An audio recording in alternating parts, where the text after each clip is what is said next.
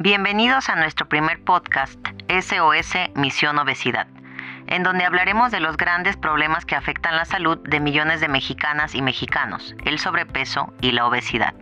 En el primer capítulo hablaremos de la obesidad como enfermedad crónica y su tratamiento farmacológico.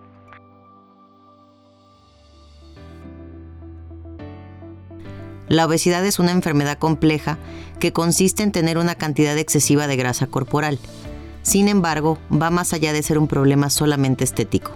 Es un problema médico que aumenta el riesgo de enfermedades y problemas de salud. Hay muchas causas para este problema, entre ellas están la herencia e influencias familiares, ya que con los genes pueden afectar la cantidad de grasa corporal y su distribución. Se puede heredar la regulación energética y la regulación del apetito. Además, existe la hipótesis del gen ahorrador, que dice que los genes que nos hacen engordar actualmente podrían haber sido una ventaja selectiva para las poblaciones que sufrían hambrunas frecuentemente. Esta enfermedad puede presentarse en toda la familia y no solo por cuestiones hereditarias, también del estilo de vida. Las dietas poco saludables, las calorías líquidas y la inactividad son grandes contribuyentes al sobrepeso y por consecuencia a la obesidad. Por otro lado, hay ciertas enfermedades que contribuyen a su desarrollo. Entre estas destacan el síntoma de Prader-Willi, síndrome de Cushing y otros trastornos metabólicos, artritis al disminuir la actividad física y el uso de algunos medicamentos comunes como son antidepresivos, anticonvulsivantes, secretagogos en diabetes, antipsicóticos, esteroides y beta bloqueadores.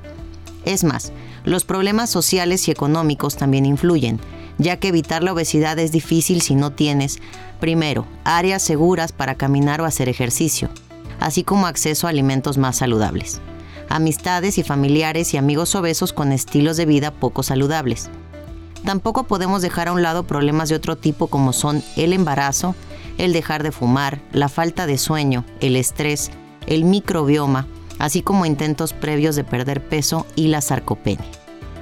El aumento de peso puede generar otro tipo de problemas físicos como son apnea, asma, intolerancia al ejercicio, cálculos de la vesícula biliar, hígado graso, glomeruloesclerosis, subluxación de cadera, piernas arqueadas o enfermedad de Blount, fracturas de antebrazo, pie plano, dislipidemia, hipertensión, alteración o problemas de coagulación, así como disfunción de la pared de los vasos sanguíneos, diabetes tipo 2, pubertad precoz, síndrome de ovario poliquístico e hipogonadismo.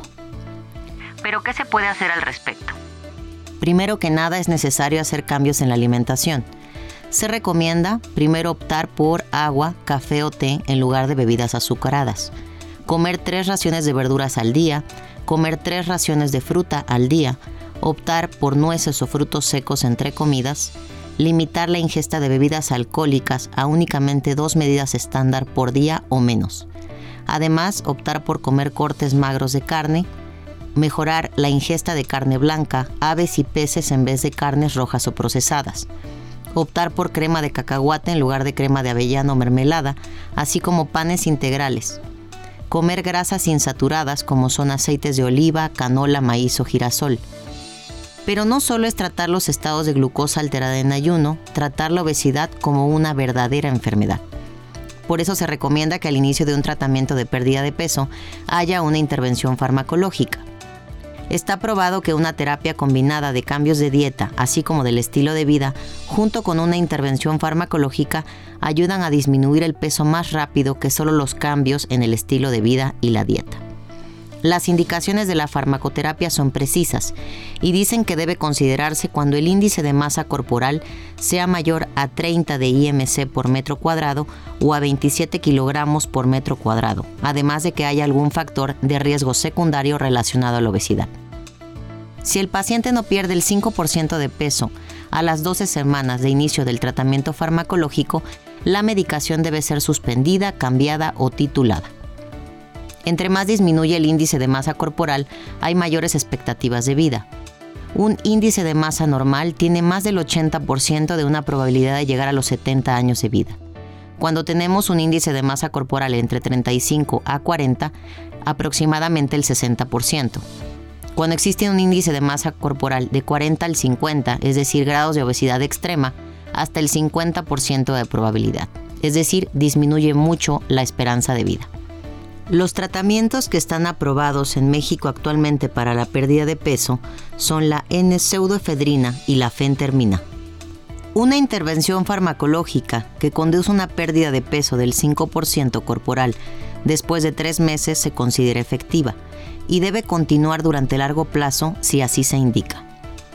En México, desde 1956 es comercializado el primer fármaco del que hablaremos en este capítulo se llama norseudefedrina y tiene otras cuatro sustancias agregadas que son la triodotironina, atropina, diazepam y aloína. La norseudefedrina es un anorexigénico que actúa aumentando el nivel de catecolaminas en el hipotálamo al inhibir la enzima MAO, aunque se sugiere que también se une a receptores adrenérgicos. En un estudio doble ciego aleatorizado y controlado por placebo, 241 pacientes obesos fueron tratados con placebo y norseudefedrina de 16, 32 y 53 miligramos durante 24 semanas. En este estudio bien controlado, no hubo eventos adversos serios relacionados con el tratamiento. Algunos eventos que se encontraron en poca cantidad fueron hipertensión arterial, inquietud, palpitaciones y boca seca, sin ser ninguno de estos de gravedad.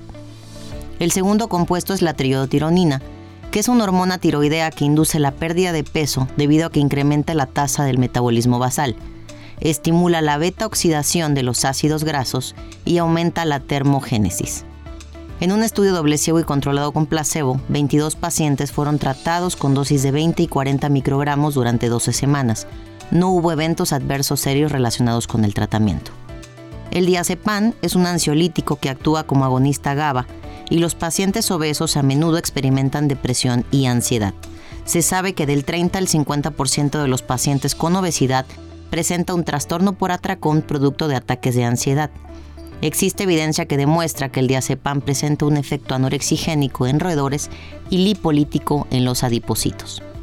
La atropina es un antagonista muscarínico que contrarresta el efecto cardioacelerador de los agonistas simpático-miméticos de los cuales hablamos en este fármaco lo cual retarda además el vaciamiento gástrico en pacientes obesos y presenta un efecto anorexigénico.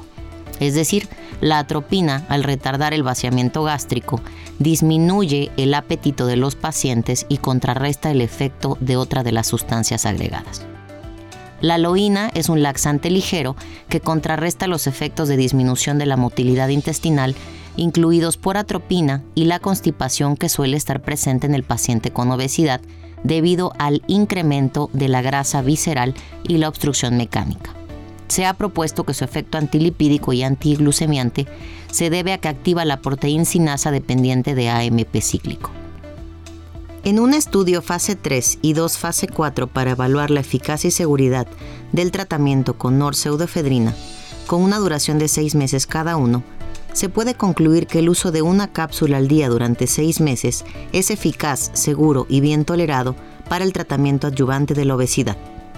En estudios retrospectivos de farmacovigilancia, se analizó el patrón de llamadas hechas a los centros de emergencias en Texas por ingestiones con este fármaco en el periodo de 2000 al 2008 de 1.537.387 llamadas totales, solo 22 llamadas involucraban la ingestión de este fármaco. 10 fueron por consumo no intencional, 8 por sospecha de intento de suicidio, 3 por reacción adversa y 1 por error terapéutico. De esas 22 llamadas, en 17 solo se ingirió norseudefedrina. En cuatro casos no hubo efecto, en uno hubo efectos leves, en dos casos hubo efectos moderados y en ocho casos se estimaron efectos mínimos. En dos casos no hubo seguimiento, pero se esperaba un efecto potencialmente tóxico. En otros estudios, los eventos adversos principales fueron gastrointestinales y neurológicos. De los 609 eventos adversos, 576 fueron ligeros, 32 moderados y uno severo. No hubo eventos serios, 58 fueron probables, 537 posibles y el resto fueron inciertos o inclasificables. Como conclusión general, podemos señalar que el uso de norseudefedrina en esta combinación es eficaz, seguro y bien tolerado para el tratamiento adyuvante de la obesidad. Además, no existe evidencia que indique que se deba generar alertas especiales con el uso de este medicamento. La siguiente sal de la cual vamos a hablar es fentermina. La fentermina es una amina simpático-mimética aprobada por la Dirección de Alimentos y Fármacos de Estados Unidos desde 1959 y que en México también se comercializa desde hace más de 60 años, con una dosis de hasta 30 miligramos al día en el tratamiento de la obesidad a corto plazo. Funciona como agente estimulante de la liberación de noradrenalina y en menor grado de dopamina y serotonina. Se recomienda para pacientes con obesidad sin comorbilidad o con índice de masa corporal mayor a 27 con alguna comorbilidad.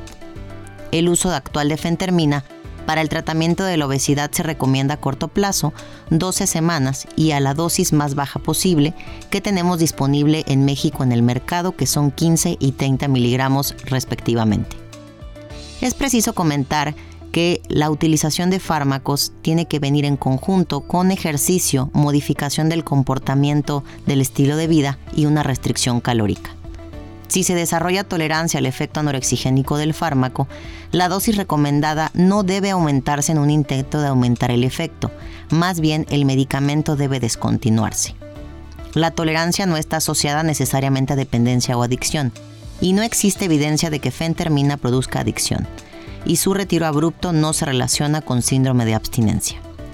Estas indicaciones probablemente no permitan establecer planes o expectativas ni definir adecuadamente la dosis inicial y la duración de tratamiento por parte de los médicos. Por lo tanto, parece razonable aprovechar cualquier información adicional para el mejor uso del medicamento adecuado y menos costoso dependiendo cada paciente.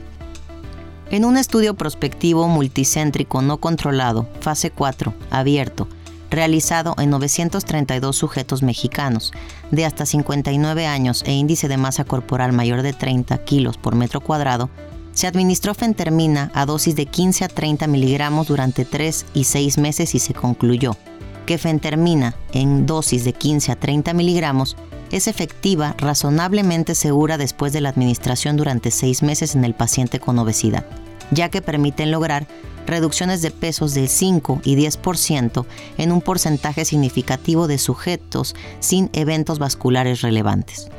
Excepto en los casos en los que se pretende una reducción de peso más rápida, parece racional iniciar con fentermina de 15 miligramos y mantenerla de acuerdo con la eficacia observada. Asimismo, parece racional escalar la dosis de 30 miligramos en aquellos pacientes que no responden a la dosis de 15 miligramos.